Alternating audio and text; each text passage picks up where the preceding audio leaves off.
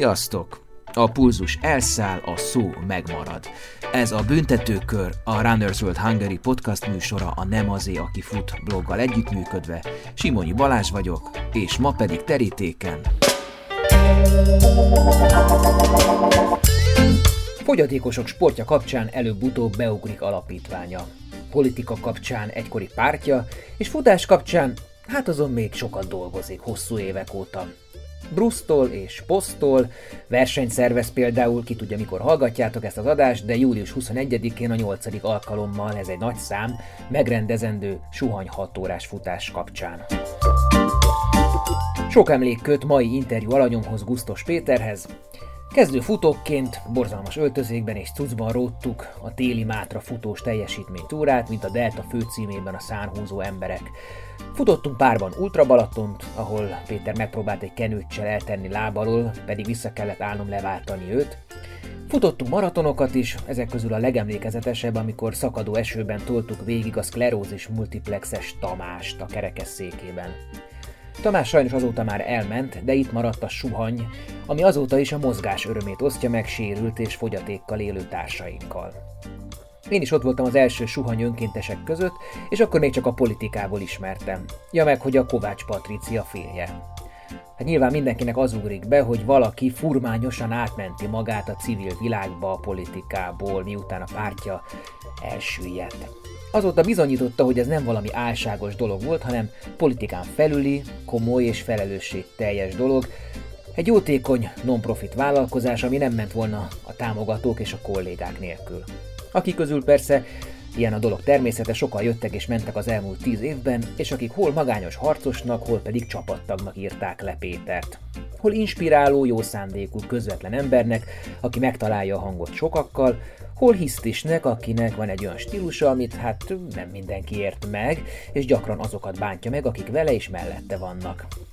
Szereti a kihívásokat, és gyakran töri új ötleteken a fejét. Most például bővíti a suhany edzőtermit a Tátra utcában, amihez adományokkal, téglajegyekkel tudtok hozzájárulni augusztus végéig.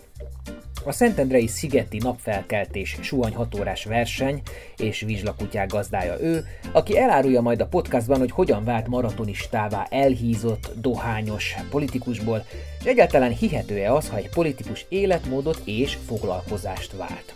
Elárulja, hogyan lett húsevőből vega, és aztán, mi meglepő, újra húsevő, hogyan fogyott le 10 kilót, és mozdult el a gyorsabban futott maratonok felé hosszú méla évek után.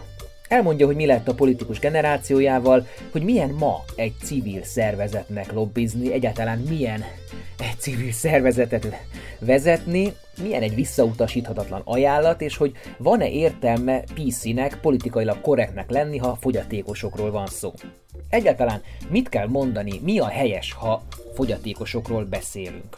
Aztán azt is elárulja még, hogy mi az a három dolog, amibe ne szóljanak bele az emberek, hogy szerinte mi a három legrondább magyar város, beszél arról, hogy lesz-e vajon a jövőben suhany franchise, hogy mi az a fitness fasizmus szerinte, és mik a számok a suhany mögött.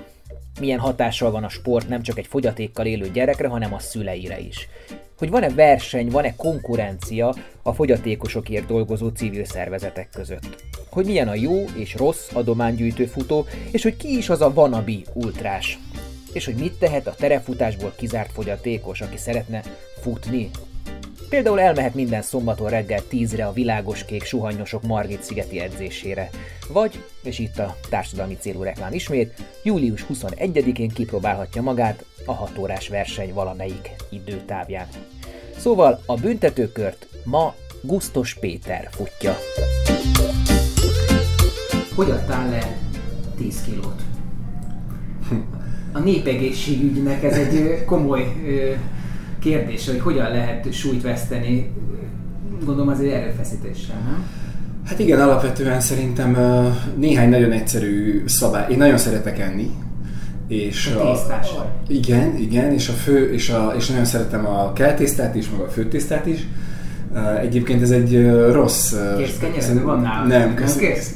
Én azt hiszem, hogy egy picit egy ilyen, hát ilyen bánatevőszerű voltam, vagy ilyen unalom, unalomevő voltam, tehát sokszor ettem. Boldogságkereső. Sokszor ettem este sokszor ettem este, sokat, pizzát, meg édességet, meg nem tudom, és két-három szabályt vezettem csak be, ez volt az egyik első, hogy ezt, ezt, ezt nem. Tehát elkezdtem egy olyat, hogy este hét után már nem nagyon eszem. Um, a, a, a, a kólafogyasztást redukáltam oda, hogy akkor iszom bármilyen cukrusödítőt, hogyha ez valamilyen módon a futás előtt, után valami ilyesmi van. Most van itt egy fanta az asztalon, és megyek utána futni, miután beszélgetünk. Tehát, hogyha nincsen, nincsen edzés körül a dolog, akkor úgy önmagában nem. És mondjuk még talán ezt a tészta, ezt az ilyen fehér kenyérkel tészta, ilyesmi, ezt mondjuk ilyen na, napi egyben maximáltam magamnak. Egy hogy, mi? Adag? Hogy egy étkezésnél, tehát nem, hogy nem az, hogy reggel, délben, este szendvicsezek, pizzázok, hanem, hanem ebből mondjuk, ebből mondjuk egy van. Sok a táplálkozásra nem odafigyelő vegának, akik sportolnak, egy ilyen rossz szokása, hogy túltolják a tésztát.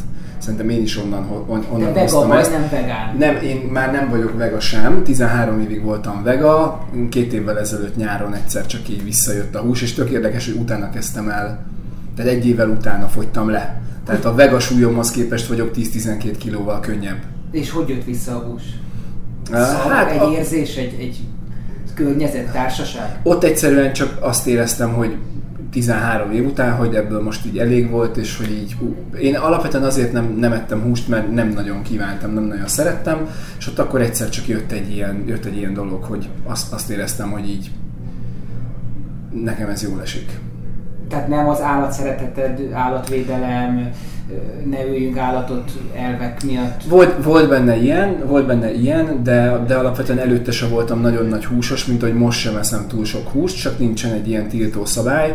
Ha etikai alapon közelíteném meg a kérdést, ebbe nagyon nehéz belegondolni, ha etikai alapon gondolja végig az ember, akkor igazából vegánnak kéne lenni, mert a, teipar az legalább annyira szemét módon bánik az állatokkal, hanem még, jobb, még szemetebb módon, mint a húsipar de azt valahogy, valahogy sosem tudtam elképzelni, hogy az menne. Tehát azért, hogy túl sok minden hiányozna.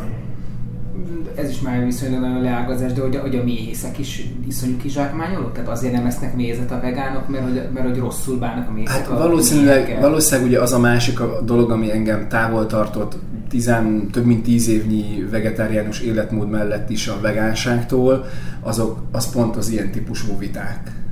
Tehát, hogy ezekben én picit, nem tudom, gyakorlatilasabb vagy a földön két lábbal járó ember vagyok, tehát úgy vagyok vele, hogy ha az ember tart haszonállatokat, amiknek a húsát megeszi, akkor én együtt tudok élni azzal, hogy ezeknek a bőréből készül táska, meg cipő, meg a nem tudom.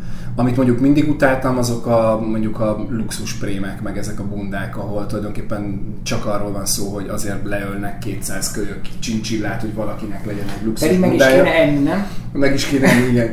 Ezt mondjuk mélyen megvetem, de, de, de azzal, az, az, azzal önmagában nincsen bajom, hogy ha már egyszer úgy vagy, az ember eszik húst, akkor miért ne használná föl mondjuk a bőrt is használati tárgyakhoz. Tehát, hogy igen. De ha nagyon-nagyon elmegyünk ebbe a dologba, és nagyon ilyen etikai alapon közelítenénk meg, akkor szerintem akkor a vegaság egy ilyen nagyon faramúci, és kicsit ilyen nem is faramúci, hanem farizeus dolog már, hogy nem a húsról szól ez az egész történet, hanem sok minden más. És akkor már most uh, habzó szája ragadnak klaviatúrát azok a hallgatók, akik csípőből cáfolják ezt, de hát nem baj. De én egyébként vegaként is iszonyatosan utáltam azt, amikor valaki meg akar téríteni bár, bárki meg akar téríteni bárkit kaja ügyben. Tehát, hogy szerintem lehet vegánul is jó lenni, vegának is len, lehet lenni, és vegaként is utáltam azt, amikor vegák megpróbálnak valakiket megtéríteni. Tehát szerintem más embernek a, a, van három dolog, amit így egyszerűen békén kell hagyni, ami az ember életében fontos, hogy kurva, kurva jól legyen, és rendben legyen a, ez, az, ez az alvás, a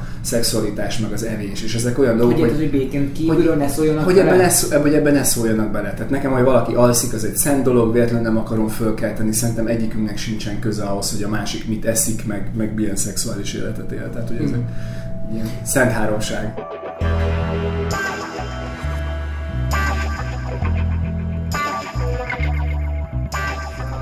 Az életrajz az kihagyhatatlan eleme és egyben ö, iszonyatosan sablonos eleme az ilyen életút per ö, életmű interjúknak. Kicsit ilyenkor az interjú alanyát is élheti azt, hogy milyen lenne, amikor meghalna és róla beszélnek.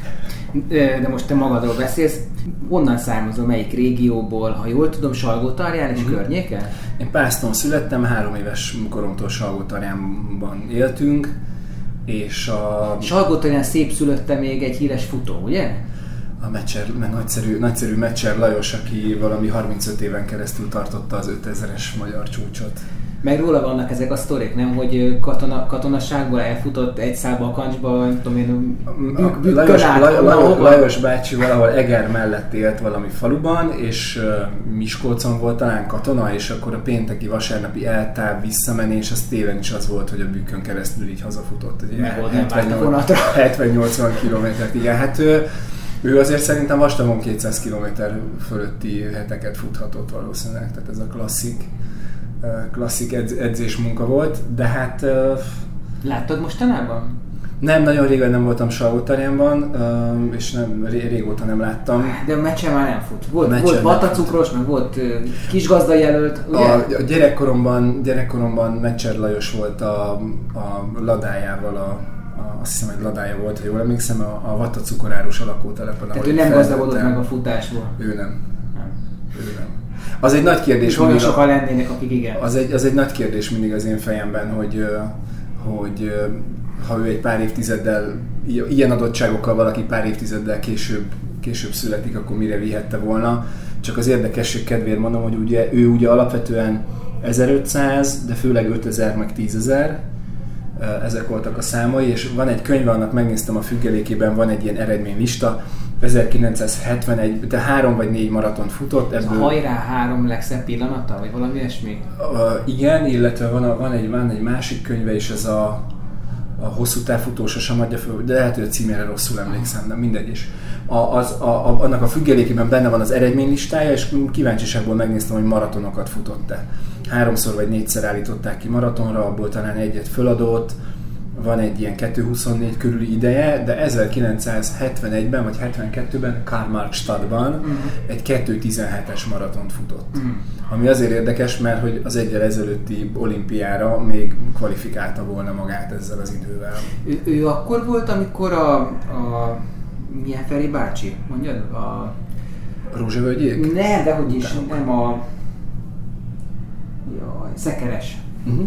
Ő ez, a, ez, a, ez igen, a 70-es igen, évek? Igen, igen, igen. igen. 217. Hát az, az Rama is tudna Kett, menni, Azt hiszem, hogy ugye az 5000-es csúcsot a Csillag Balázs 2004-ben vagy hogyan vette vissza. Aki, a, aki egyébként a tolnai futóverseny szervező mm. Cézárok egyike Márkus öcsi mellett. É, ha jól emlékszem, az 2004 volt, amikor, és, és ez egy 30, azt tudom, hogy a Krisztusi kort megérte, tehát ilyen 34 vagy 35 évig volt az az 5000-es csúcs. Az egyik leghosszabb ideig fennálló magyar hát most csúcs Most volt. a Szűcs Csabának Igen, egy, ilyen, ilyen a csúcsa.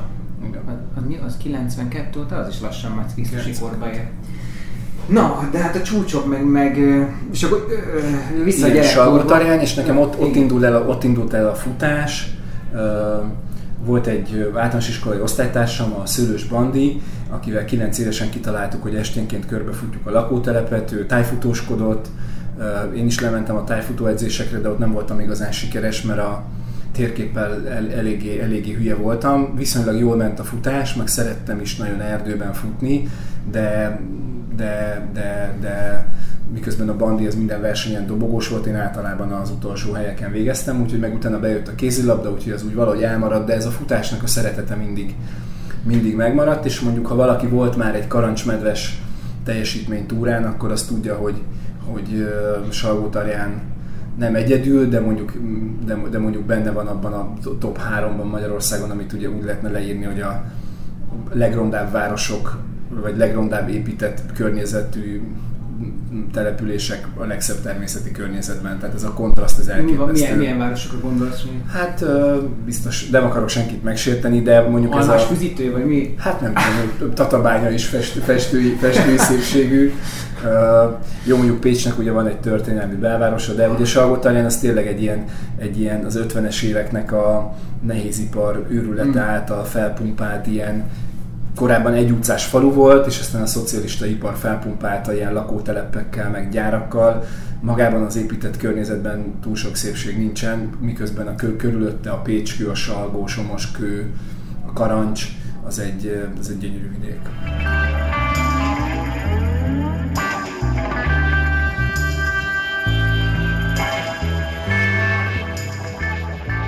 És akkor ez így, mint egy ilyen búvópatak, a futás az úgy csordogált szépen halkan, nem foglalkoztál vele, és addig a pontig, amíg volt valami meg, meg volt általában a, a, ez a kocogásnak, futásnak a szeretete, tehát én kézilabdáztam, fociztam, nagyon sokszor nyúltam ehhez az elmegyek futni dologhoz, hogyha éppen nem tudom, nem voltam jól, vagy ha éppen jó kedvem volt, tehát hogy így alapvetően úgy végig, há, mikor, hány éves vagy ilyenkor? Amikor... Ez, én ugye középiskolában sportagozatra jártam, ott kötelező volt igazoltan sportolni nálunk, ott akkor, akkor megyei másodosztályban jeleskedtem egy foci csapatban, a Salgótarjányi bányagépgyár színeiben. Milyen és, poszton? És akkor mellette, hát mi voltam, én voltam, voltam ilyen jobb hátvéd, meg, meg meg néha, meg, néha, meg néha ilyen közé, középpályás. Ez az, ott kemény, kemény meccsek lehet. Főleg középpályás voltam inkább. Jól bántam a labdával, állított labdát bárhova elrúgtam, tehát ilyen szabadrugás specialista voltam, viszont rendkívül lassú voltam, és nem nagyon... Úgyis, hogy elmentél a futni? A, a, a focihoz, a foci, tehát nem, egyáltalán nem voltam robbanékony, nagyon magas voltam és nagyon vékony, mindenki elsodort meg fellökött, és azért mondjuk megye kettőben ott azért kell, kell küzdeni, meg brusztolni, úgyhogy ott se, ott se én voltam a, én voltam a legerősebb, inkább kis pályán ment jól egyébként a foci, tehát inkább a technika. A pszichikai technika, terrort jól tudtad alkalmazni, vagy kivédeni?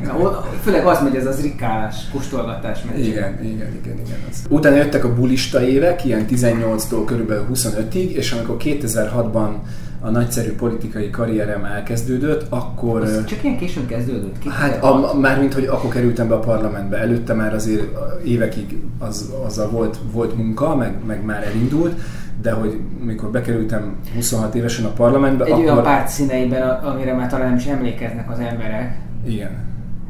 Hát Ta- talán még emlékeznek rá azért néhány, ugye SZDSZ-es színekben voltam liberális parlamenti képviselő. 2006-ban, amikor bekerültem, akkor, akkor ez egy-két hónappal a 26. születésnapom előtt volt, és akkor azért... Tehát akkor azért Benjamin voltál ott? Nagyon fiatal Négyen voltak nálam fiatalabbak. Négyen. Arra azért emlékszem, mert az alakuló ülésen a, a négy legfiatalabb szokott lenni a korjegyző, akik fölülhetnek a karzatra, és, nem és arról pont lemaradtam. Hát lehet, hogy nem is baj, hogy nem leszel rajta ezeken a képeken, ki tudja.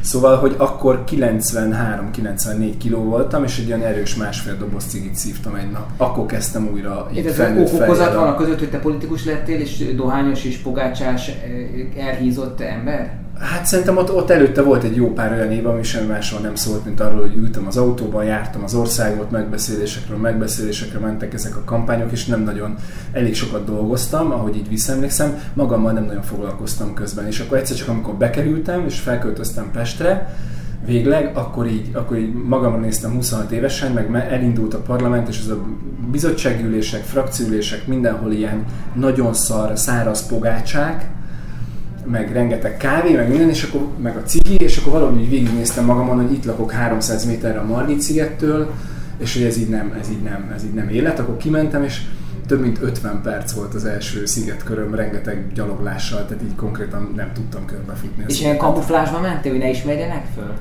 Nem, nem ismertek engem akkor annyira, hogy ezzel így foglalkozni kellett volna. Uh-huh. És ö, még ide visszaugrunk, de hogyha mondjuk ne adj Isten, ma valami csoda történne, és megkínálnak egy sportminiszteri állással. Most mindegy, hogy milyen párt színe, most erre hagyjuk is. De hogy tehát visszatérnél? Tehát most már tapasztaltál annyit, van egy rálátásod, van annyi know-how technéd, koncepciód, hogy te úgyis, mint aktív sportoló, amatőr, úgyis, mint sportszervező, sportmenedzser, akár mondhatjuk ezt is.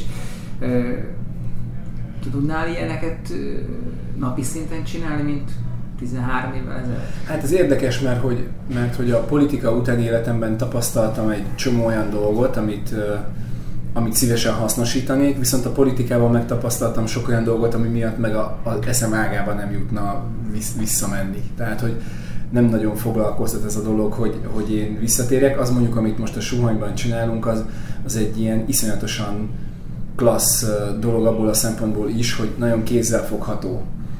És a, a politikában szerintem az egyik uh, uh, legérdekesebb dolog, amit az ember megél, hogy a, a, a döntéseknek a, a hatásai, meg a következményei azok nagyon sokszor csak nagyon sokára beláthatók. Ha valami nagy hülyeséget csinál az ember, vagy mondjuk egy parlament, annak a, a, a negatívumai gyorsan jelentkeznek, de hogy a jó dolgoknak mindig nagyon nagy át. Tehát, hogy hogy mondjam, ez az akciórádiusz az nagyobb, nagyobb hatással lehet lenni a dolgokra, de kevésbé, kevésbé kézzel fogható, hogyha mondjuk valami, valami jól sikerül.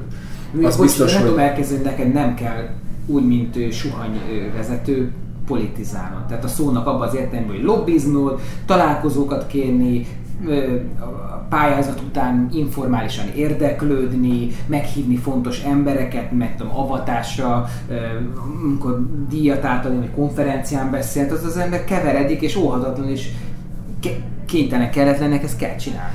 Ilyen, ilyen, ilyen nyilván van, de ezt én inkább ilyen sportdiplomáciának nevezném Ugye mivel az alapítvány az állami, állami támogatást azt nem, nem nagyon kér, meg nem is kapott, mondjuk rettenetesen nagy veszély nem fenyeget. Oka van, ebből hogy miért nem?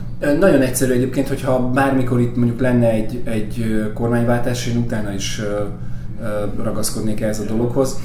Alapvetően azt gondolom, hogy egy civil szervezet akkor, akkor, akkor független, meg akkor civil, hogyha ha állami pénzeket nem kér és nem fogad el másrészt pedig a suhanynál én azt láttam, vagy ezzel kalkuláltam az elején, és ez nagyon be is jött, hogy nagyon jót tesz a, a kreativitásnak egy ilyen civil szervezetben az, hogyha egyáltalán nem is számolhat azzal, hogy ha ott van a valakit felhívunk a minisztériumban, ha baj van, és akkor kapunk pár millió forintot, nálunk ilyen nem működik. Tehát, hogyha nekünk valamire össze kell gyűjteni a pénzt, akkor arra saját magunknak egy jó kampányt ki kell találni, vagy éppen mondjuk ez az edzőtermet, ami pár év múlva mondjuk egy nyereséges társadalmi vállalkozásként ad valami hátteret. Tehát egész egyszerűen ezt a szervezeti kreativitást kiöli a magyar civil szférának egy jelentős része, nem akarok senkit bántani, de nagyon sokan azok olyan civil szervezeteket csinálnak, ami, ami olyan értelemben civil, hogy nem pártpolitikai tevékenységet folytat, de közben meg kicsit ilyen urambátyán viszonyok alapján van mondjuk finanszírozva. Vagy falból van létrehozva, vagy valamilyen tevékenység, ami jól fekszik az adott kurzusnak, tök mindegy, és akkor arra lehet pályázni.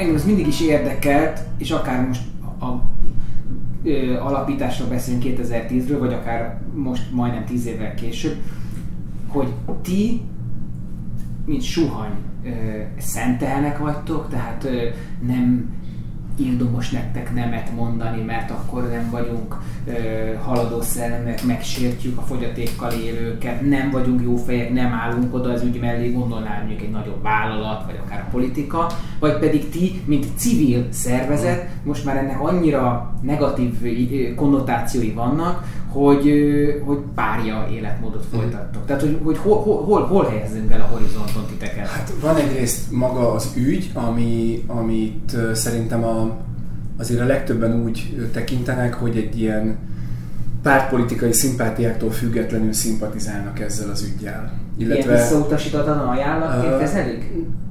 Ez, ez, azért, ez azért nincsen, és erről majd mindjárt mondanék egy, egy, egy érdekességet, amit a, talán ilyen, én saját magamban ilyen bátortábor effektusnak nevezek, de hogy alapvetően az van, hogy, hogy olyannal nagyon kevéssel találkoztam 9 év alatt, hogy mondjuk azért utasítottak volna el minket bárhol, mert mondjuk az én politikai előéletem miatt lett volna valamilyen ilyen ellenszáv. Tehát ugye az első években, 4-5 évig én nagyon csöndben is voltam a politika után, és nem nagyon, nem is én jelentem meg az alapítványnak a képviseletében, és azért most arra meg szerintem, hogy mindenki elhiszi, hogy ez nem, egy, nem arról szólt, hogy egy bukott politikus el akarta egy-két évig foglalni magát, vagy, vagy, vagy, vagy PR akció, azért most hát már egy Igen, azért volt egy időszak, amikor az ember azt gondolta, hogy, hogy ilyen smukkandoros izével, hogy, hogy ő át, átevezett a nyugdíjasok oldalára, és ott ebből próbál. Hát szerintem azért ez a kilenc év, ez, ez most már eléggé meggyőző volt sok mindenkinek. Egyébként a szimpátia szerintem megvan, tehát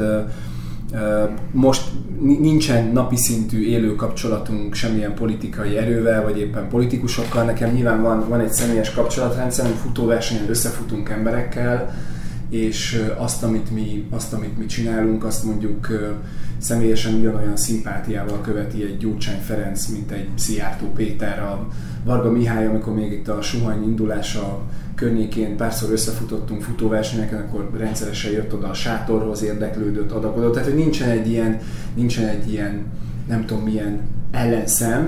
Ezt magánember csinálta, vagy ott jött, tudom, nem, nem, nem, nem, ezek ilyen ma, ma, magán, magánemberi dolgok, tehát szerintem nagyon nehéz utálni azt, amit mi csinálunk, ezt mondanám.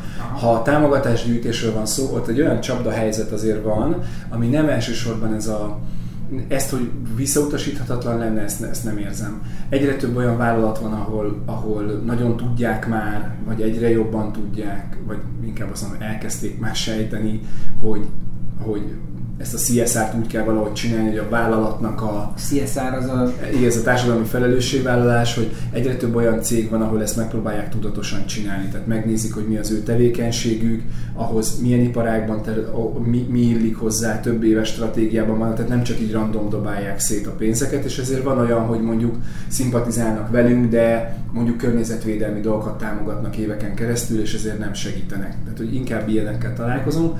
Ezt a bátor tábor effektust, ezt meg úgy értem, hogy van a suhany körül egy ilyen dinamikus növekedés feeling, meg egy ilyen meg hogy szép ez az edzőterem, meg hogy sikeres a dolog, és ennek van, ennek van csapdája. Tehát ha egy ilyen adománygyűjtéssel foglalkozó civil szervezetről az a kép, hogy hasít, és nagyon sokan támogatják, akkor egy idő után az egy kihívás, hogy hogyan szerez új meg új támogatókat, mert vannak olyan adományozók, magánszemélyek is, meg cégek is. Elfáradnak. Akik elfáradnak, van egy típusa az adományozóknak, akik inkább oda szeretnek adni, ahol azt gondolják, hogy nagyon nagy baj van, és hogyha azt gondolják, hogy jól megy egy szervezetnek, akkor már nem segítenek, miközben ha jól megy egy szervezetnek, akkor egyre több feladata van, és egyre több forrásra van szüksége. Szóval tehát ez egy most panaszkodok idézőjelben, ez egy nyilván egy kommunikációs kihívás, de ez sokkal jobb, mint hogyha, mint hogyha nem így lenne. És az, hogy Ja, várj, bocs, mindjárt, csak még ez fejemben volt az a kérdés, hogy van, ismersz a politikus, akinek van fogyatékos családtagja? Um... Nem kell nevet mondani, csak hogy, hogy van-e olyan, hogy érzékenyíteni erre a témára egy személyes példány keresztül valakit, valakiket, akár egy pártot, én hallok meg tudok róla, hogy vannak, vannak nyilván családi érintettségek, egyébként nagyon sok családban van, tehát nyilván a politikusok között is sok van. Olyan nem nagyon találkoztam, aki ezt így nagyon, általában ezt, ezt inkább így a magánügyként kezeli, tehát nem, aki nem nagyon fel, nem, nem, nem, tehát aki ezt így nagyon felvállalná, és ezért mondjuk beleáll ebbe az ügybe. Miért van ez egy, tehát hogy ez nem az, hogy még éres van a társadalom, hogy nem tartunk ott, hogy ez mindig is szőnyeg alá söprik, ciki, tabu, tudod a családnak izé ez a eldugott gyereke hát hátul a nagypolgári lakásnak a leghátsó szobájában. Szóval, hogy, hogy, hogy lehet, lehet, lehet, lehet ez is, ha jó indulatú vagyok, akkor én még olyat is el tudok képzelni, mondjuk, ha politikus adja gondolkodom, hogy valaki egész egyszerűen ezt tényleg magán, magánszférában akarja tartani, vagy még az is megfordul benne, hogy ha ezzel bármilyen módon előjön, akkor azt ilyen ócska szavazatszerző dolognak fogják gondolni az emberek. A hétköznapi ember szintjén meg azt látom, hogy, hogy elképesztő kihívásokat jelent mondjuk érintett szülőnek lenni. Tehát minden, minden sokkal nehezebb elmenni egy játszótérre, találni egy iskolát, élni egy hétköznapi életet, akár a gyerekkel együtt, akár a gyerektől független dolgokat. Tehát egyértelműen egy nagyon durván nehezített pálya, hogyha van egy sérült gyerek a családban, minden, az időbeosztás, az anyagiak, a, a szórakozás, a családi programok, minden sokkal, de sokkal nehezebb. Egyébként a suhanynak szerintem az egyik legklasszabb jellemzője az az, hogy, hogy nálunk nagyon sok olyan történet van, hogy, hogy valami fajta közös programot nálunk találnak meg ezek a családok. Tehát, hogy mondjuk az, az, az én kedvenc történeteim azok azok, amikor egyébként nem sportoló szülők a gyerekükkel együtt a, a suhanyban kezdenek el együtt sportolni, és amikor mondjuk valaki kihozza kislányát egy edzésre, és azt mondja, hogy hallott rólatok a gyerek, szeretne veletek futni, de én biztos nem fogok,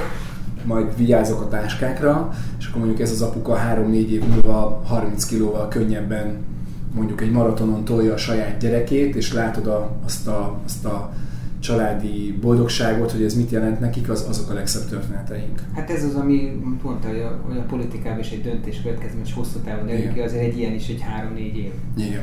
De nem tudom, például akire én emlékszem, a Gulyás család, talán ők voltak az elsők, igen, az Antiska, meg a, meg a Zoli. Igen, Ugye, apuka volt a Zoli, van, van még a Zoli, szerencsére, és ők nagyon rendszeresen jártak, járnak a mai napig. És... Igen, szerencsére azóta nagyon sok ilyen történet van, és amióta megvan az edzőterem, azóta meg még több, és ott már nem feltétlenül csak a futással, tehát van, aki egész egyszerűen csak lejár ide az edzőteremben különböző, különböző foglalkozásokra.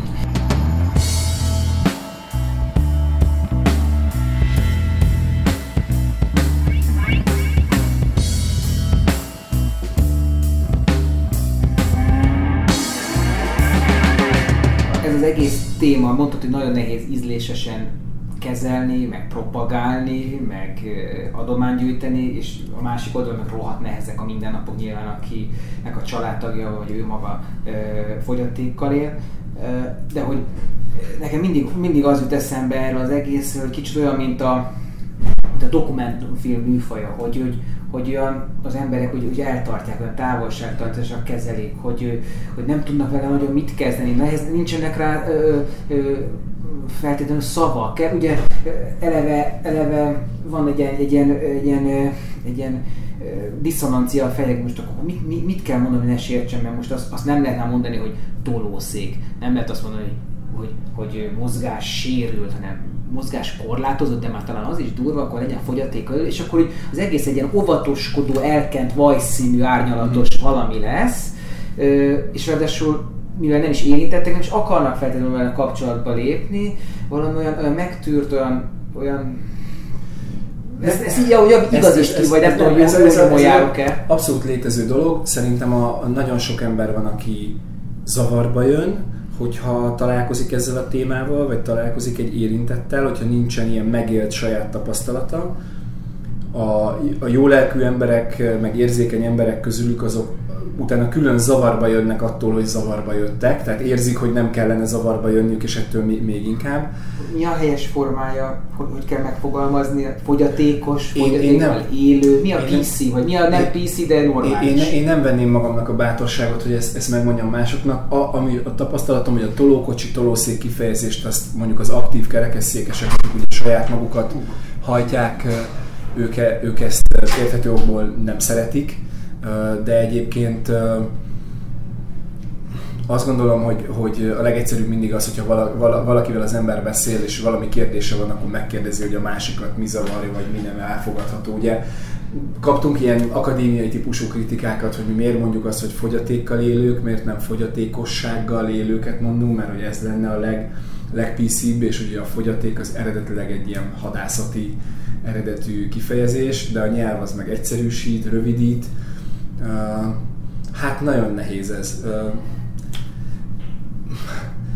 Azt, hogy most, bocs, de azt, hogy, azt, hogy, azt, hogy, azt, hogy, azt, hogy, nem tudom, tehát, hogy buzizni is lehet így is, meg úgy is. Tehát, hogy azt is lehet úgy mondani, hogy abban nem tudom, szeretet, meg kedvesség van. Én hallottam kerekesszékeseket egymást nyomizni, rokizni, a legváltozatosabb dolgokat mondják, és a legtöbben egyébként úgy vannak vele, hogy azt mondod, hogy fogyatékossággal élő, és akkor azt mondja, hogy én nem, fogyatékos, nem fogyatékossággal élek, hanem nem tudom, a csajommal, vagy a, tehát hogy így a, legtöbb érintettnek szerintem ez jóval kevésbé fontos kérdés, mint azt mi gondoljuk. Ami, ami egyértelműen negatív és dehonestáló és barátságtalan hangon van mondva, azt nem szeretik szerintem. Az, amit itt a teremben látunk, az meg, az meg valami egészen elképesztő. Itt ugye körülbelül 22-23 százalék a vendégek egynegyede, egyötöde, az fogyatékkal élő. Értelmi sérültek, látássérültek, kerekesszékesek. Csak az egy negyed, egy ötöd?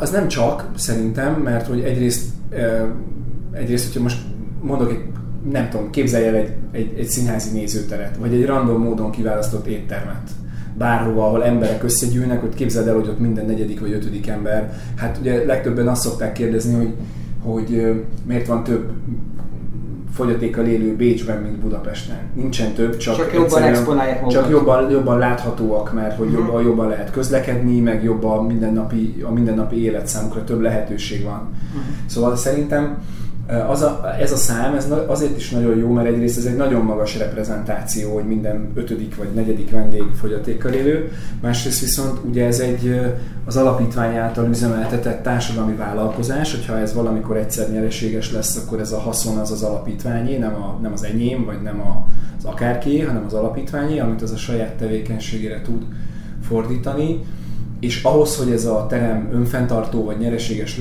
legyen, ahhoz kellenek az épp vendégek, mert ők ugye piaci áron jönnek be ide edzeni, míg a fogyatékkal élőknek nagyon nagy kedvezményeket adunk. Tehát szerintem ez, ha az elején valamit mondhattunk volna, hogy mit kérnénk, akkor én ezt mondtam volna körülbelül, hogy ez a 3 4 1 4 ez lenne a, ez lenne az írás. És van még egy fontos dolog, ami miatt iszonyatosan jó ez a szám szerintem, az a, az a cél, ami egy ilyen Hát ami a lényeg lenne, hogy ez az integráció, hogy itt emberek összekeverednek egymással, hogy bemész egy 12 fős köredzésre, és van bent két látássérült.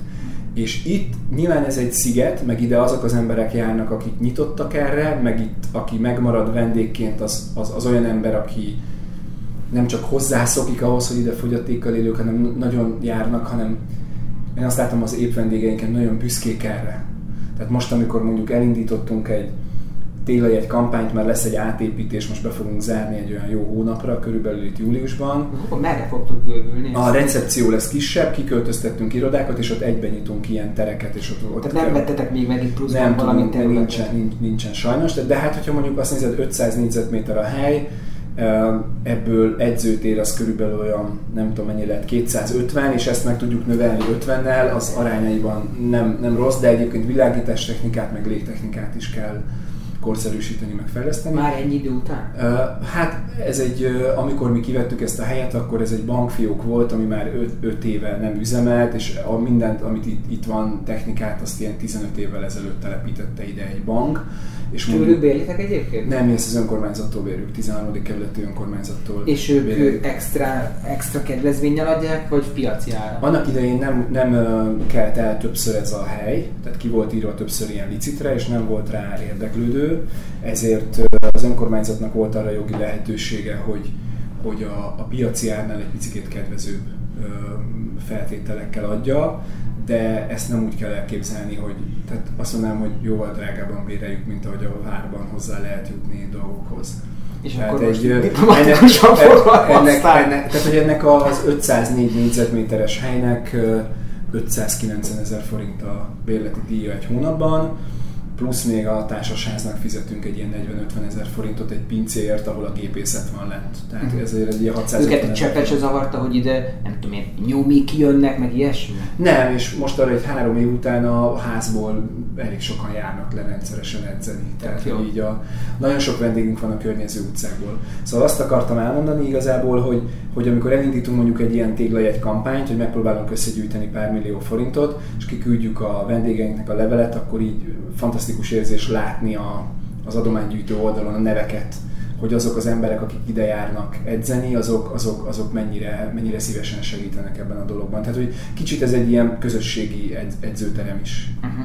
És szerintem sok olyan vendégünk van, ez egy nagyon érdekes dolog lehet szerintem, téged is talán meglep, vagy érdekelhet, hogy nagyon sok olyan vendégünk van, aki, én erre eredetileg nem gondoltam, az épek között, sok olyan vendégünk van, aki egy hagyományos, átlagos gymbe nem tenné be a lábát. Mert Tehát ott aki... ezek a kigyúrt hi, terminátor hímek eluralják a mert van, egy ilyen, mert van egy ilyen fitness fasizmus, hogy hogyan kell kinézned, mennyire kell barnának lenni, meg kigyúrtnak, meg így, meg úgy, meg nem tudom.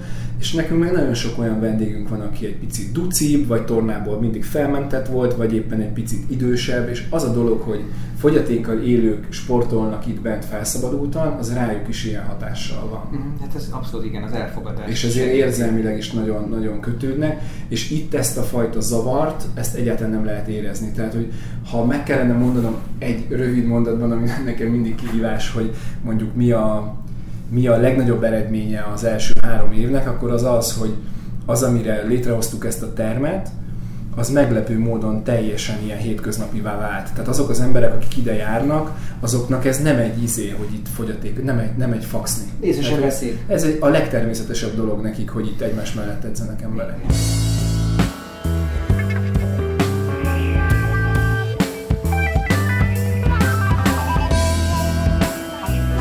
Szondáztam így a, a, a véleményeket a teremről, meg, meg, a, meg a munkádról, és valaki ezt emelte ki, hogy, hogy gyakorlatilag azt csinálod, amit a politikának nagyban kéne csinálnia, csak nem csinálják, te meg kicsiben csinálod, hogy, hogy integrál különböző típusú, korú, képességű embereket, mindezt ráadásul egy, egy jó cél érdekében teszi, egészséget kínálsz, vagy segítesz elő ebből a, ebből a teremmel, és valahol, valahol egy, egy, egy normális országban is ezt kéne nagyobb volumenekben megcsinálni, és akkor még ugye ott vannak ezek a, a szabadtéri dolgok, hogy versenyeken indultok, közös edzések vannak, ugye alapvetően mondhatjuk, hogy talán a futás a fő profil, Igen. meg egy kicsit az úszás. Tehát szóval a futás, ami eleve egy, tök korrekt, egy, egy demokratikus, nagyon tiszta dolog, hogy ezen keresztül elfogadni a másikat. Szóval ez, ez, ez, ez egy nagyon szép és nem csak elméletben létező dolog, aminek mintha nem lennének nagyon követői, mármint ezen a sportszinten. Tehát oké, okay, van a láss, akik ugye a, a vakokat és gyengéllátókat karolják föl, de hogy, hogy valahogyan nincs, nincs Suhany franchise, nincs Pécsen egy terem, vagy Miskolcon. Hát az lehet egy, lehet egy, lehet egy következő lépés.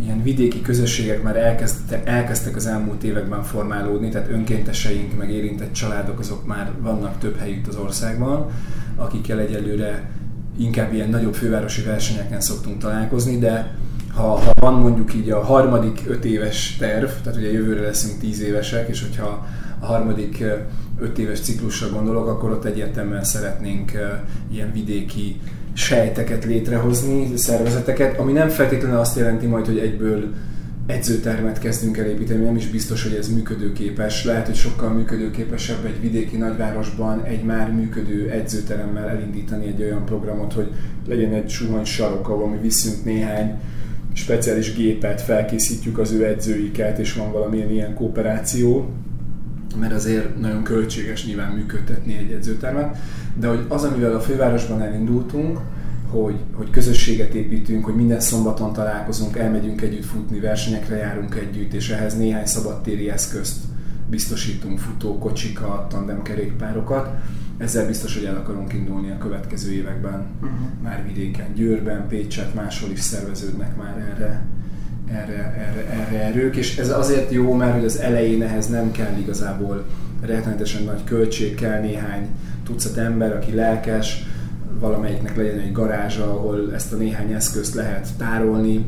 Ezek az eszközök nyilván nem olcsók, de de néhányat már tudunk azt hiszem biztosítani, hogyha ilyen van, és aztán először nyilván mindenhol fel kell épülni ennek a, a közösségnek, meg a, meg a szokásoknak, tehát hogy a, ugye itt Pesten a suhanyosok tudják, hogy szombaton 10-kor találkozunk a Margit szigeten a hajós uszoda előtt, karácsonykor, január 3-án, nyáron a 40 fokban mindig.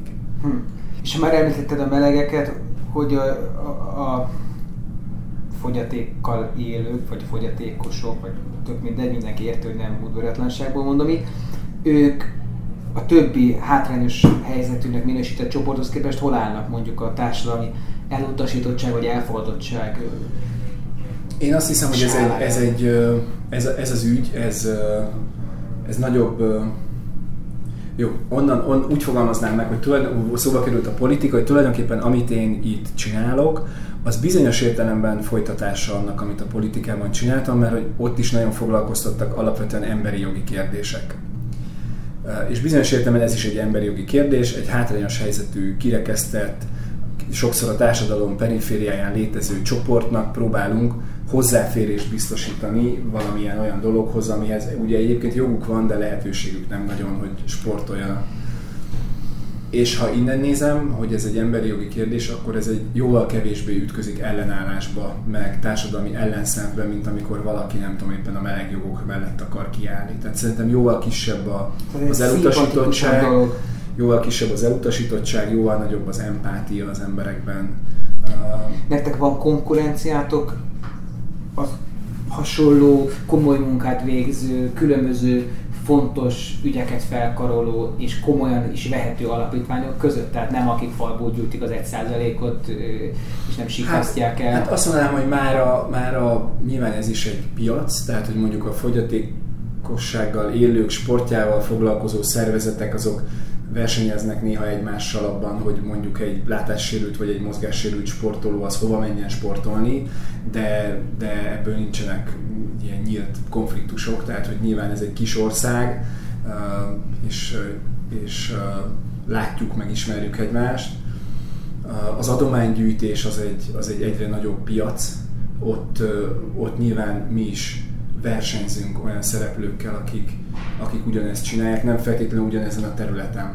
Mi nem állnak össze ezek a jó ügyekért kiálló alapítványok kartelba? Hogy a... össze, össze, összeáll négy több fontos, jó nevű, megbízható alapítvány, és akkor ami becsorog, az szépen el osztják. Inkább, inkább, inkább olyan típusú dolog indult el, van már önszabályozó testület, tehát ilyen etikus adománygyűjtők, hogy aki ahhoz csatlakozik, az egyfajta ilyen minőségbiztosítást jelent, tehát hogyha látod valahol, hogy ott van egy ilyen pecsét, mi is szeretnénk ebbe a körbe bekerülni. Én, én azt látom, hogy egy nagyon, ez egy, ez egy szép verseny, meg korrekt szereplők vannak, és és miközben egy futóversenyen azt látod, hogy egyre több szervezet toboroz adománygyűjtő futókat, ezek úgy megvannak egymás mellett, és valahogy az az étosza az egésznek, hogyha a bátortábornak is jól megy az adománygyűjtés, attól nekem nem feltétlenül rosszabbul fog menni, meg nekik sem attól fog rosszabbul menni, hogyha a suhanynak jobban megy, hanem hogy ez az egész torta növelhető, hogyha minél több adománygyűjtő futó van, meg minél több embert meggyőzünk arról, hogy érdemes meg, meg hasznos dolog adományozni. Tehát egyelőre még ott tart ez a dolog, hogy inkább egy ilyen kölcsönös szimpátia van, és tudjuk, hogyha ők is jól csinálják, meg mi is jól csináljuk, akkor egy picikét nagyobb lesz ez a torta. Hogyha mondjuk a BSI-nek a számait megnézed, akik ugye mindig kommunikálják, hogy mennyi, ott évről évre látszik, hogy a nagyobb versenyeken folyamatosan nő a, a civil szervezetek által gyűjtött adománynak az összege. Tehát ez még... Sőt, ha már versenyszervezést említettél, akkor ugye lehetőség van arra is, hogy ilyen extra feláros nevezéssel, akár utolsó pillanatban nevezzenek versenyekre, ami hol a suhanynak folyik be, hol más a kedvezményezett. Tehát ez az MLD-as Igen, nevezés. Ugye a, a Csanya vezette be ezt a terepfutásos versenyeken, ahol kifejezetten mi vagyunk most már nem tudom, harmadik vagy nem tudom, hanyadik éve a jótékonysági partnerek ebben a dologban, hogy akik lemaradtak, és határidő után neveznek, korlátozott számban, azok dupla nevezési díjon tudnak benevezni, és az köz és suhanyos rajtszámmal futnak a terepfutásos versenyeken. Én úgy tudom, hogy vannak olyan futók, akik mindig így neveznek, kifejezetten emiatt, és azért ez mondjuk ez mondjuk elsőre nem tűnik egy olyan nagyon nagy dolognak, de hát azért azt el tudom mondani, hogy az éves szinten mondjuk 3-400 ezer forint, ami ebből adományként összejön, ami azért hát majd, azért majdnem egy havi, igen, majdnem egy havi bérleti díja ennek az edzőteremnek, tehát azért szabad szemmel nyilván látható.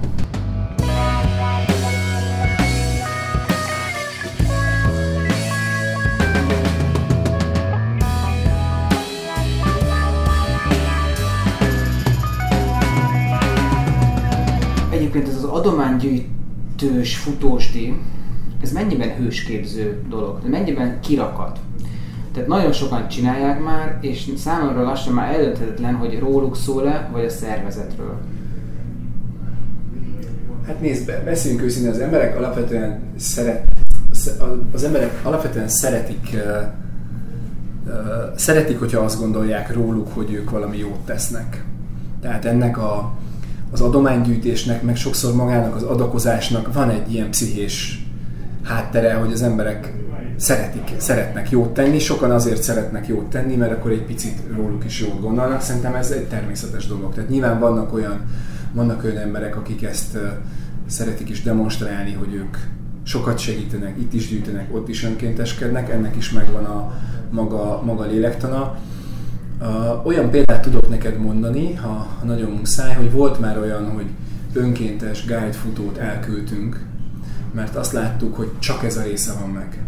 Tehát, hogy azt láttuk, hogy... A guide futó, aki kíséri... Aki kíséri, igen. Tehát olyan, olyan volt már nálunk, hogy, hogy, azt láttuk, hogy az egész csak arról szól, hogy teleszórja a Facebookon a, a, a falát azzal, hogy ő mennyire jó fej, de mondjuk amikor az volt a feladata, hogy odafigyeljen és kísérjen és segítsen, akkor azt meg nem csinálta. Tehát kicsit ilyen pózerkedésben merült ki ez a dolog. Szerintem tök jó, hogyha az emberek erre büszkék, és nyugodtan posztoljanak róla, hogy futottak együtt egy látássérülte vagy egy mozgássérülte, de akkor, hogyha abba tényleg oda tették magukat, akkor posztoljanak róla. Azért ne jöjjenek ki egy suhanyos edzésre, hogy csináljanak egy selfie két sérült gyerekkel, és aztán ne csináljanak semmit ti szűritek, tehát nálatok be kell tanulni ahhoz, hogy valaki kísérő legyen, tolhasson valakit egy versenyen, megfoghassa a, a vak vagy a gyengélátó futónak a sáját. Van egy ilyen folyamatosan fejlődő önkéntes képzésünk, viszonylag könnyű bekerülni, meg nem kell hozzá nem, nem kell hozzá, nem tudom, orvosi vagy akármilyen gyógypedagógusi elő, előképzettség. A, és ami még érdekes, sokan szokták ezt megkérdezni, hogy fizikailag mennyire kell felkészültnek lenni. Hát annyira, mennyire akit tolsz, nem? Vagy Tehát, hogy nyilván, hogyha valaki, mit tudom én, um, nincsen olyan erőállapotban, akkor nem feltétlenül egy futókocsi mellé állítjuk oda, hogy toljon valaki, de hát például a látássérültek között is vannak, akik 6,5 percben futnak, és vannak, akik 4,5 percben futnak. Hát, Egyébként most lehet, hogy viccesen hangzik, de, de amikor én nagyon sokat futottam a, mindenki gyerekkel, ilyen futóba kocsival, hogy utána, utána pillekönnyű hogyha megszokja az ember, utána, utána egy, egy kerekesszéket tolni. Úgyhogy nem tudom, olyan anyukáknak vagy apukáknak ajánlom, akik ilyen nagy háromkerekű budget típusú babakocsi, futóbabakocsikkal futnak, nyugodtan próbálják ki ezt a műfajt is. Nem mondják, szerencsére nekünk jó, jók, jók az eszközeink, tehát ezek ilyen erre, erre vannak. Ezt a legnagyobb amerikai babakocsi gyártó cég fejlesztette olyan szervezetekkel, akik mondjuk 30-40 évet csinálják azt, amit a Sohany 9 éve, és kifejezetten futásra vannak kitalálva. Tehát könnyűek, jól lehet velük fordulni, biztonságosak, megfelelő magasságban lehet őket megfogni, nem csúszik, hanem ha izzad a kezed, szóval ez, ez futásra van kitalálva, ezek jók ezek az eszközök. Hát rengeteg eszközök van, tehát hogyha valaki ide bejön, akkor bejáratnál ugye vannak, a, vannak ezek a tandem biciklik, szerintem nekem is ilyen van, csak átok át van minden festve, ez a, a suhan sima, sima, cseppel. sima cseppel, igen. igen. ilyen nem van, csak feketébe. Igen, és bent van egy csomó ö, handbike. Ha, handbike, ez a cranking? A, ami a szabadtéri, az a handbike, és ugye van ez a cranking nevű gyakorolni. Ami olyan, ami olyan, mint egy, tulajdonképpen olyan, mint egy spinner, csak nem a lábaddal tekered, hanem a kezeddel. És van rengeteg spinning bicikli, Igen. van nyújtószőnyeg, van futópad. Futópadok, erősítőgépek, és ugye van egy nagyon klassz funkcionális termünk, meg vannak fantasztikusan jó edzőink.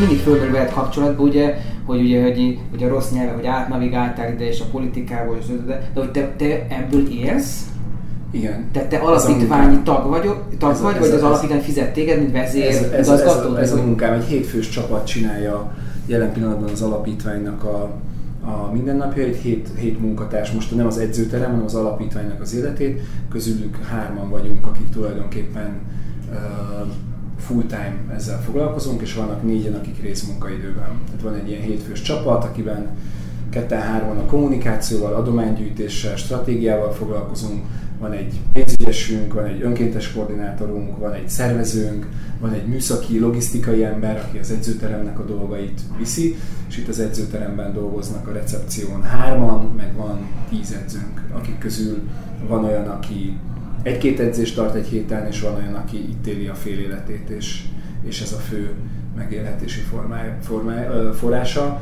és az edzőink közül négyen megváltozott munkaképességűek, két látássérült és két kerekesszékes sportoló. Kutyabarát az egész. Kutyabarát, illetve ha, ha már a kollégákról beszélünk, akkor az, az, az irodai csapatban ebből, ebből a hét főből gyors felszámolással azt tudom mondani, hogy hárman hárman is érintett szülők. Magyarán, hogy a családjukban... Sérült, értelmi sérült autista gyerekük van, igen.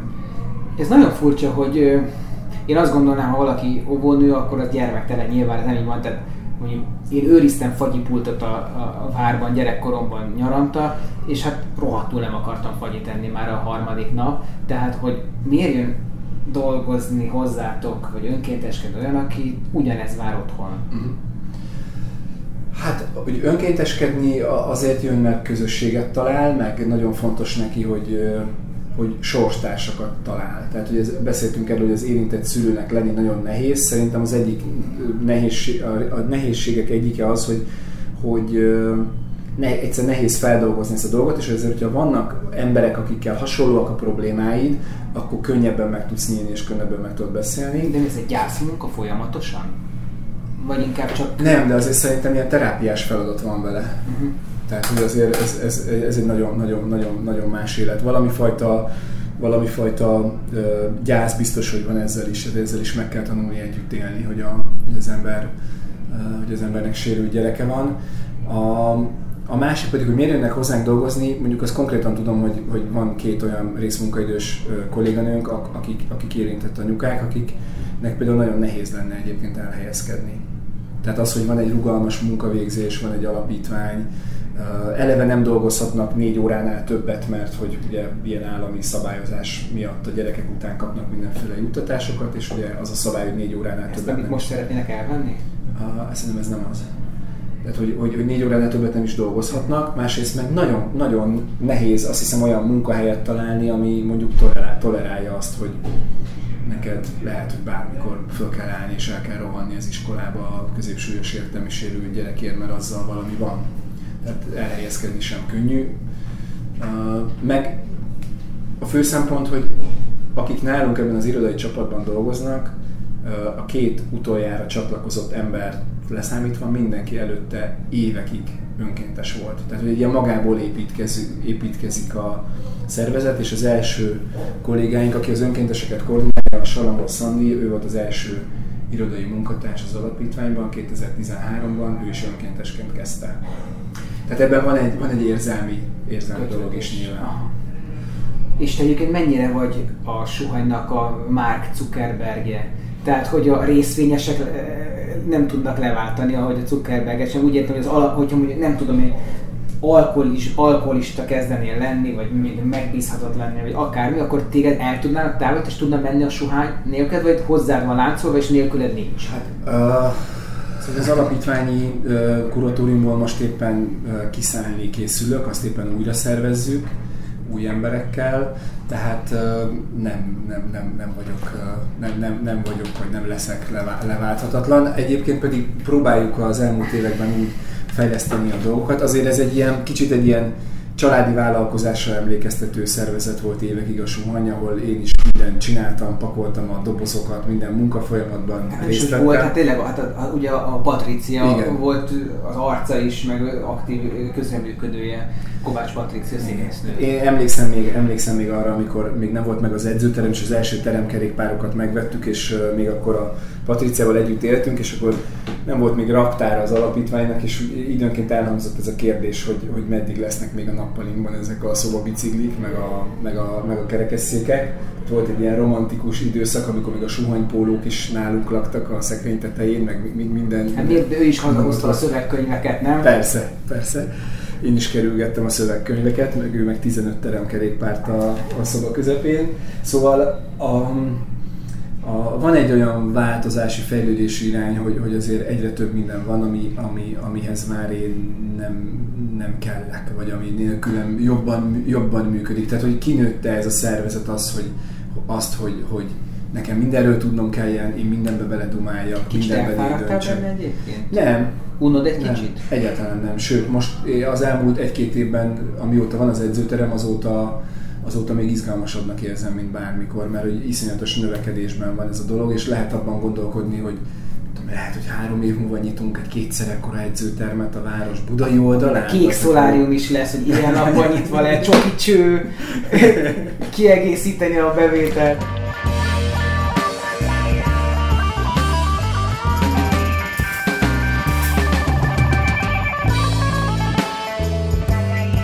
Ugye beszéltél a kollégákról, nagyon sokan úgy jellemeztek téged, hogy, hogy hogy te nagyon inspiratív, nagyon ö, kreatív ember vagy, aki dobálja az ötleteket, ö, de hogy a megvalósítás már azért nem az erősséged. Vagy szeretsz kimaradni, szereted nem betartani a határidőket, pontatlan vagy, vagy, vagy elcsúszó, vagy néha. Tehát kicsit olyan, mint amikor van ugye a, a, a tűzhely, és akkor ott van a, a gázrózsa, és akkor van a szikra, amit talán te vagy, és van a gáz, ami meg ugye fűti ezt az egészet. Na, erre varjál gombot. Most hány embert fogsz kirúgni emiatt? Hány emberre szakított meg a barátság? Nem, most azon gondolkodtam, hogy erre mennyire hosszan válaszoljak. Eltöltöttem 12 évet. politikus választ. El, el, eltöltöttem, nagyon őszintén szeretnék rá válaszolni. El, eltöltöttem 12 évet a politikában, ebből 8 évig parlamenti képviselő voltam. 35 évesen egy kormánypárt frakcióvezető helyetteseként szálltam ki, és aztán elkezdtem csinálni a sumonyt, és egy, egy-két év alatt rájöttem, hogy nulla vezetői tapasztalatom van. Tehát, hogy, hogy, hogy egy-két emberrel voltam kapcsolatban, és a politikában azt tanultam meg, hogy meglévő apparátusokat hogyan lehet használni, meg mozgatni, meg nem tudom, de hogy felépíteni valamit, meg vezetni egy embert, kettőt, hármat, huszat, motiválni őket, átadni feladatokat, számon kérni feladatokat, hogy ez egy tök más műfaj.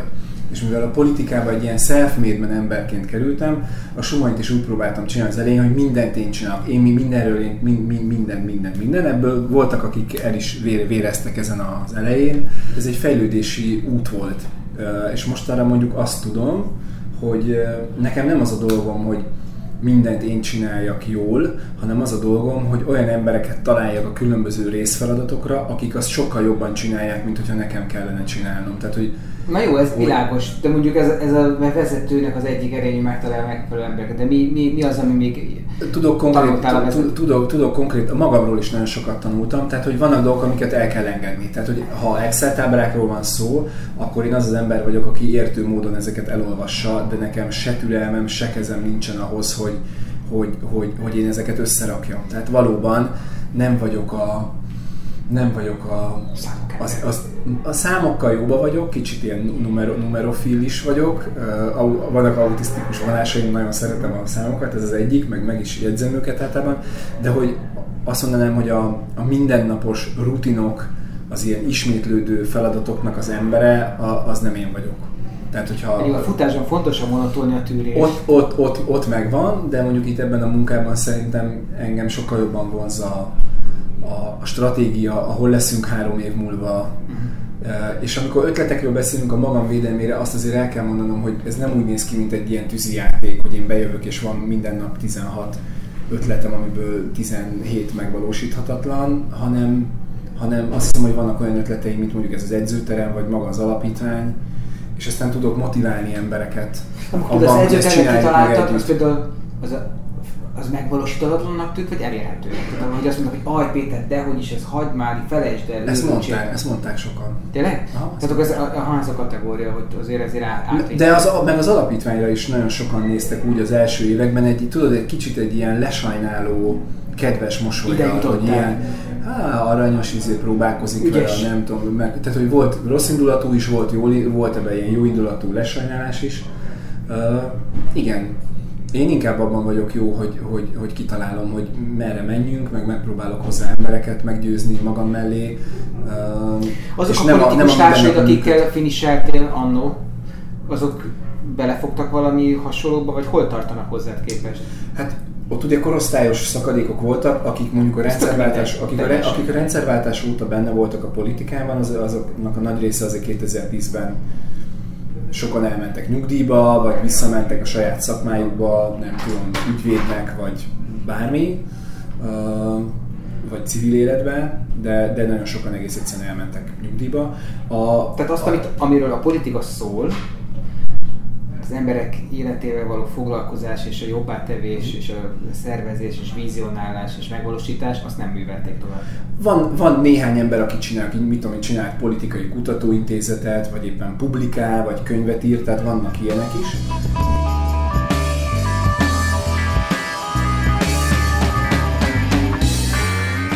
Az, hogy ezt említetted, hogy el kell engedni dolgokat. Mm azért ezt nagyon sokszor megtapasztaltad a futásban. Egyik ismerősöd azt állítja, hogy nála többször még ember nem adott fel versenyeket. Egyet értesz vele, vagy nem? Nem. Ez rosszul esik, hogy ezt mondta? Igen, nem, rosszul, nem, nem, azt nem rosszul esik, igazságtalannak tartom, mert hogy kurva sok versenyen indultam. Tehát abszolút értékben lehet, hogy sok versenyt adtam föl, de most, hogy nagyon össze akarom számolni, ez mennyi lehet? 5 vagy 6? Tehát, hogy olyan rengeteget nem. Uh, Tényleg ilyen kevés? Én, bocsáss meg, de én is sokkal többre emlékszem. Hát csak UB-ból hányan indultál? UB-t egyet adtam föl, egy, egy egyéni. Egy, egyszer egy, indultál? UTH-t adtam föl kétszer, a, a, a nagy távon, uh, és uh, Tudod, mivel keverem? Megvan mivel. Avval keverem, hogy, hogy nagyon sokáig, évekig küzdöttél ezzel a négy órás maratoni küszöbbel és hogy, és mindig négy órákat futotta, és már ilyen kedvetlenül, már ilyen mindig az volt az Azt, hogy az éjszaka közepén is meg tudtam csinálni. Igen, de hogy, de hogy, hogy, hogy valahogy akkor nekem, nekem az agyamba egyébként lehet hogy, lehet, hogy nem is feladás, hanem ez a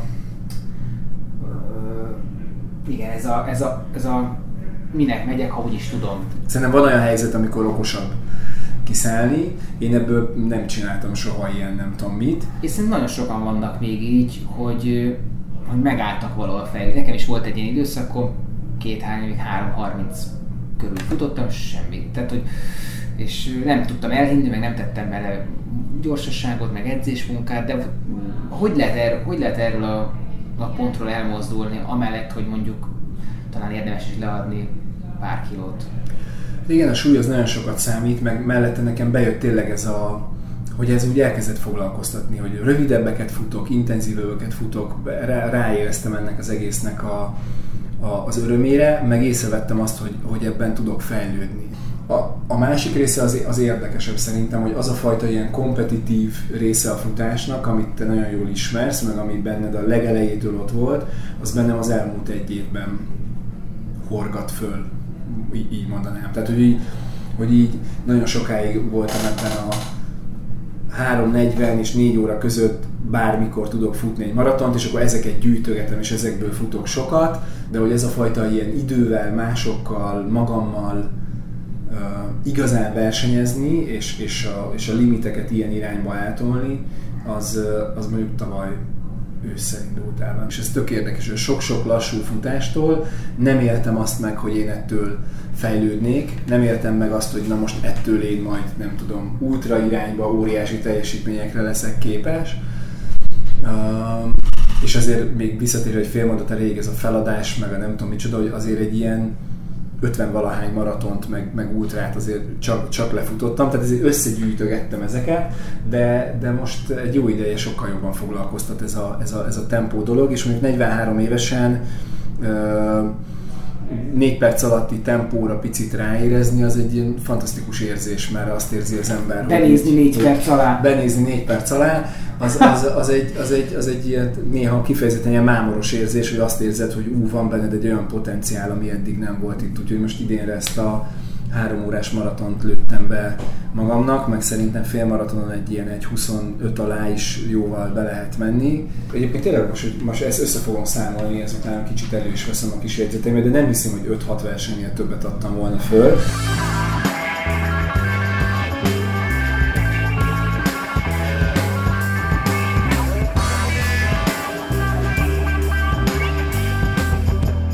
Azért sokat posztolsz a futásaidról. Instagramon, Facebookon, vagy az talán ugyanaz, tök mindegy, nem értek hozzá, de hogy látom mindig a képeket, hogy, hogy mi van e mögött?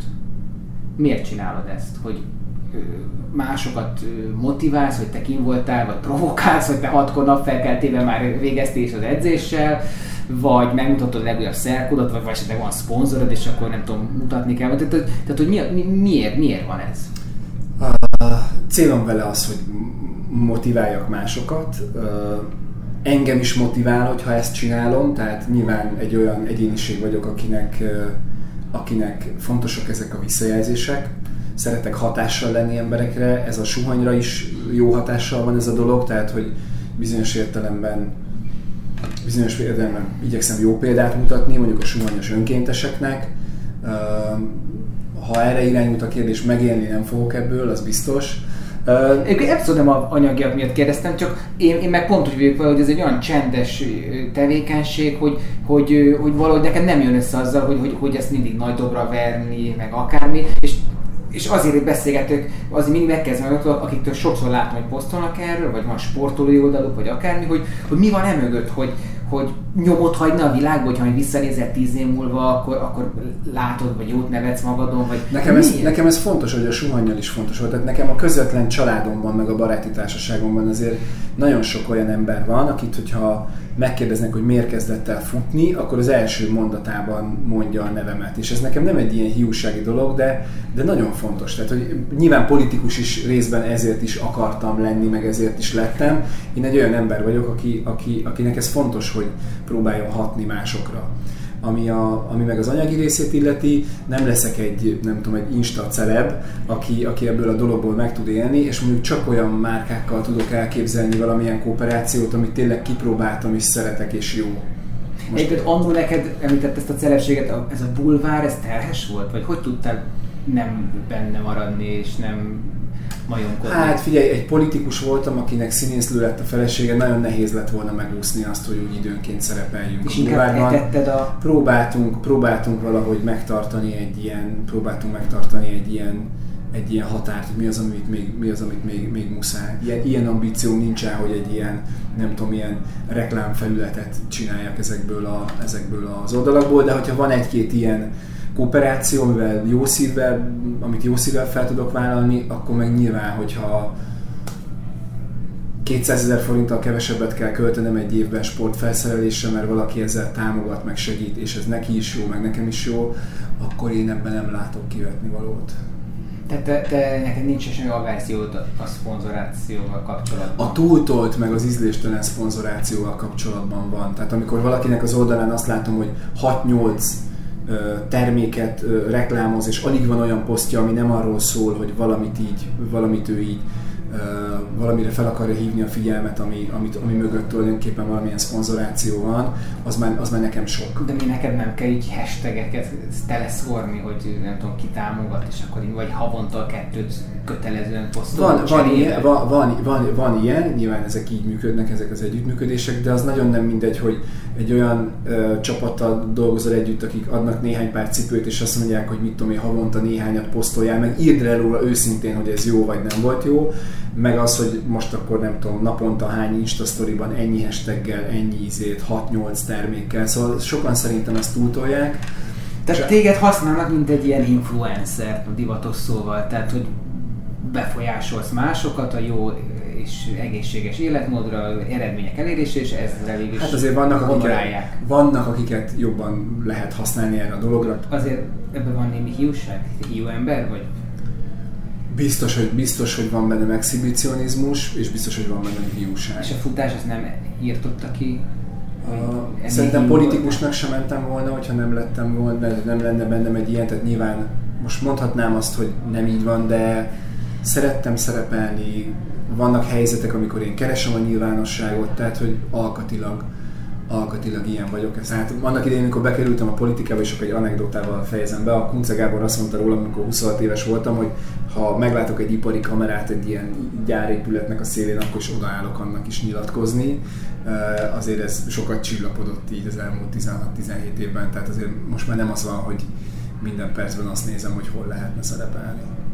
De, de, de, de, nem lennék őszinte, hogyha ha arra a kérdésre, hogy van-e bennem hiúság, azt mondanám, hogy á, bennem, bennem nincsen.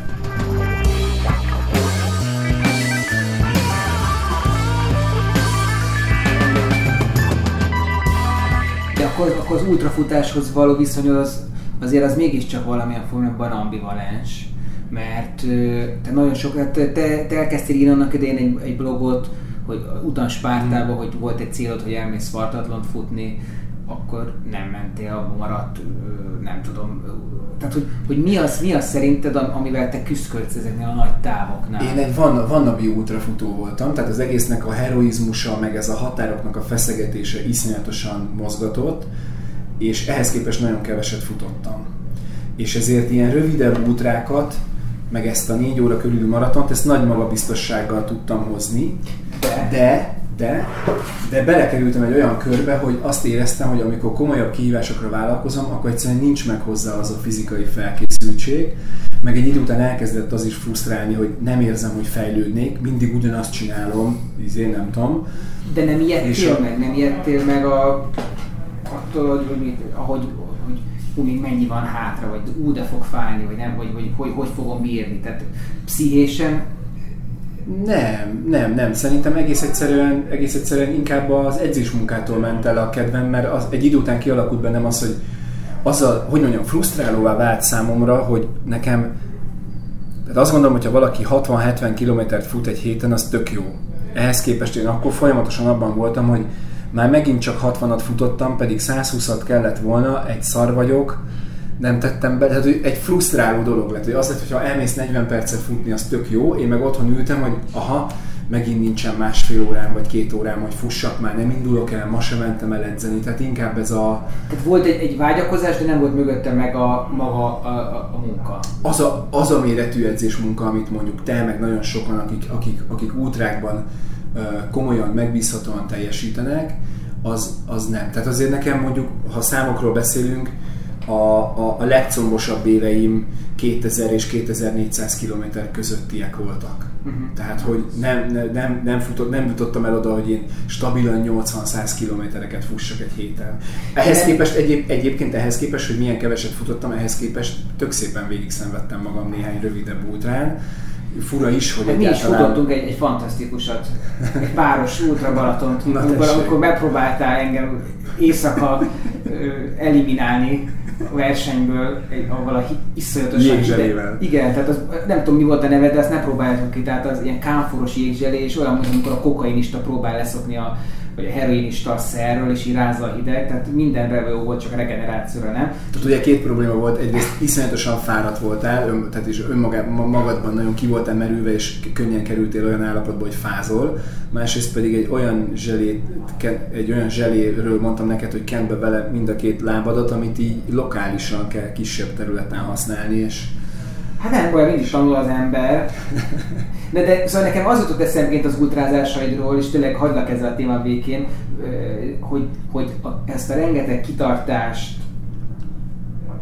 ami benne van, azt, azt, a, azt a suhanyba nyomtad bele, és már, és már nem, mintha nem maradt volna elég a, a futásra. Vagy például az is lehet, hogy, hogy te egy inkább egy ilyen közösségteremtő ember vagy, és abba élet, hogy mint a politikus, hogy, hogy, hogy valamit összehozni, összeterelni, és a futásban meg ott egyedül vagy, és ott, ott nem nagyon tudsz közösséget teremteni. Tehát,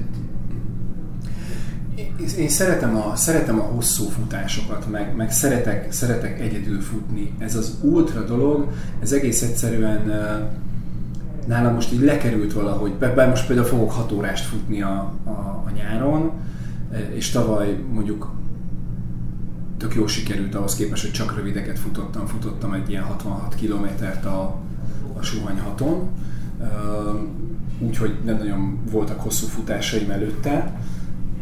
Tehát nem engedtem el én ezt egy, egy, egy életre, de szerintem fejben nem voltam még készen, nem feltétlenül az útrához, hanem ahhoz az edzés munkához, ami az útrához kell. Gondolod, az edzés munkám múlik?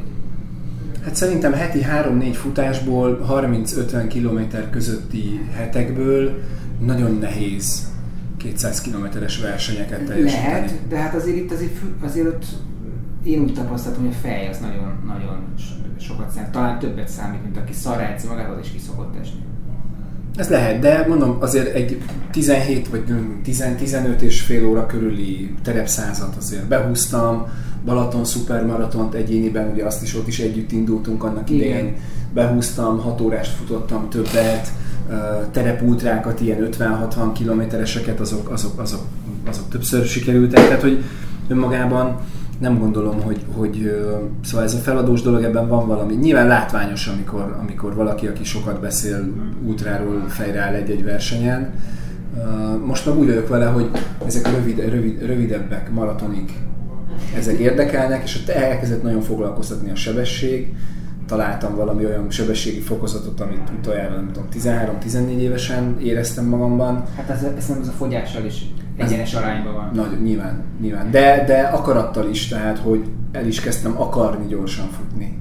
Tehát, hogy az én edzésmunkám az egy ilyen Cammogás. Cammogás volt, egy ilyen mackóztam mindig egy ilyen alacsony púzussal, és valamiért azt gondoltam, hogy attól majd én fogok így fejlődni, hogy egyre gyorsabb leszek, hogy mindig lassan futok, hát nem jött be. És, és az, hogy de nem, bocs, bocs. Ja, igen, az jut eszembe még, hogy, hogy nem is az, hogy feladtál versenyt, hanem hogy sokan nem indultál el. Hogy be, be voltál nevezés, és nem mentél el. És ezt erre akartam hogy itt valami félelem munkát benned, hogy, hogy mi lesz veled ott? Nem, hanem... Én több ilyenre emlékszem, hogy beharangoztad és nem mentél el, és ez talán az emberekben egy, tudod, ez amikor sokszor valaki farkast kiállt, egy ilyen érzetet kelt, hogy Inkább szerintem az volt, hogy egy ilyen habzsoló típus voltam, és megláttam egy versenyt, beneveztem mindenhova, meg voltak ilyen nagy vágyak, meg álmok, és aztán amikor meg, amikor meg volt olyan, hogy, volt olyan, hogy egyszerűen azt éreztem, hogy nem vagyok felkészülve, és jobb, hogyha, jobb, hogyha nem indulok el. És az egy olyan egyenesebb, meg őszintébb dolognak tűnt. De volt olyan útraverseny is, ahol, ahol egész egyszerűen nagyon nem jöttek össze a dolgok, tehát hogy volt ilyen is, volt olyan is. Most például azt tolom, hogy sokkal kevesebb versenyen indulok, meg nevezek be eleve, mint korábban, és, és azt mondom magamnak, hogy olyan versenyeken indulok el, amikre tisztességesen felkészültem. Tehát végig gyötörtem én magam Ironman távon is többször, szeretnék is megint Ironman csinálni, de mondjuk legközelebb akkor mennék oda, hogyha azt érzem, hogy úgy összeraktam magam rendesen. És amióta meg ez a kompetitív énem előjött, és mondjuk, mondjuk megéreztem azt, hogy milyen egy mezőnyben az első 10-5 százalékban futni, azóta ez kifejezetten valahogy dolgozik is bennem, hogy, hogy, hogy akkor álljak oda, hogyha így nem tudom, sportértéke is más a, más a, más a dolognak.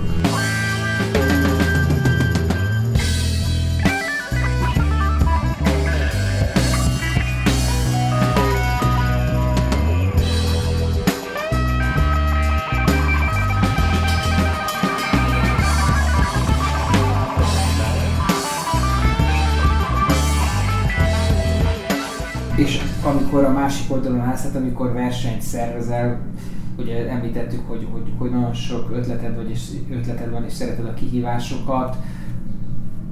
Nem tudom én, jó pár éve megcsináltátok többet magaddal kvázi bárkit, aminek talán az lényeg, hogy, hogy, hogy bárki, aki elképes elhinni magáról, hogy, hogy le tud futni egy maratont, vagy egy félmaratont, annak, annak egy ilyen random versenyt biztosítotok, mm ilyen, ilyen ez a gerilla futás a városban, vagy ugye ott a, a évek óta stabilan augusztus elején operáló. Most idén július végén. Július végén, Suhany 6, Szigetmonostor, két kilométeres aszfaltcsíkján. Hogy, hogy, szóval, hogy, hogy van még ilyen versenyötleted, van még olyan, amivel konkrétan is megmozgatod a, a, a, a akár a suhany edzőteremjelket, akár a holdudvarodban lévőket, és nem csak szombat 10 és minden augusztusban a suhanyhat, vagy a kvázi bárki, vagy ez már így is sok? Nem, a kvázi bárkiból ugye én tulajdonképpen már így ki is szálltam egy, egy, egy, egy jó ideje. A, a suhanyhattal kapcsolatban vannak ilyen fejlesztési terveink, szeretnénk jövőre egy nagyobb, nagyobb versenyt összehozni és most az idén elkezdtünk dolgozni egy másik jótékonysági futás, ami nem egy verseny, egy jótékonysági ultrafutás, Erről most erről nem mondhatok többet, mert elvileg ezen a héten készül el a honlapja, és akkor tervezünk vele előjönni, de, de az, az, az, az, az nagyon klassz lesz, és majd akkor szívesen visszatérek. Tehát ha konkrétan a válaszom az, hogy van, van ilyen, de nincsen olyan ambícióm, hogy én most nem tudom mekkora a versenyszervező legyek. Tehát ez, ez a, az alapítvány életében a jótékonysági sportesemények szervezése az egy, az egy, az egy fontos esemény, közösségépítés, meg bevételi forrás, de, de nem tervezem, hogy a futóversenyszervező piacra így be akarnék törni. Uh, viszont akkor miért bejátszuk a Pink Floyd-től a Another Brick in the Wall-t és lezárjuk a műsort, uh, akkor még utána fölhívjuk a figyelmet arra, hogy és ez egy ilyen társadalmi érzékenyítés is egyben, hogy lehet támogatni a suhanyt most téglajegyekkel, a terembővítés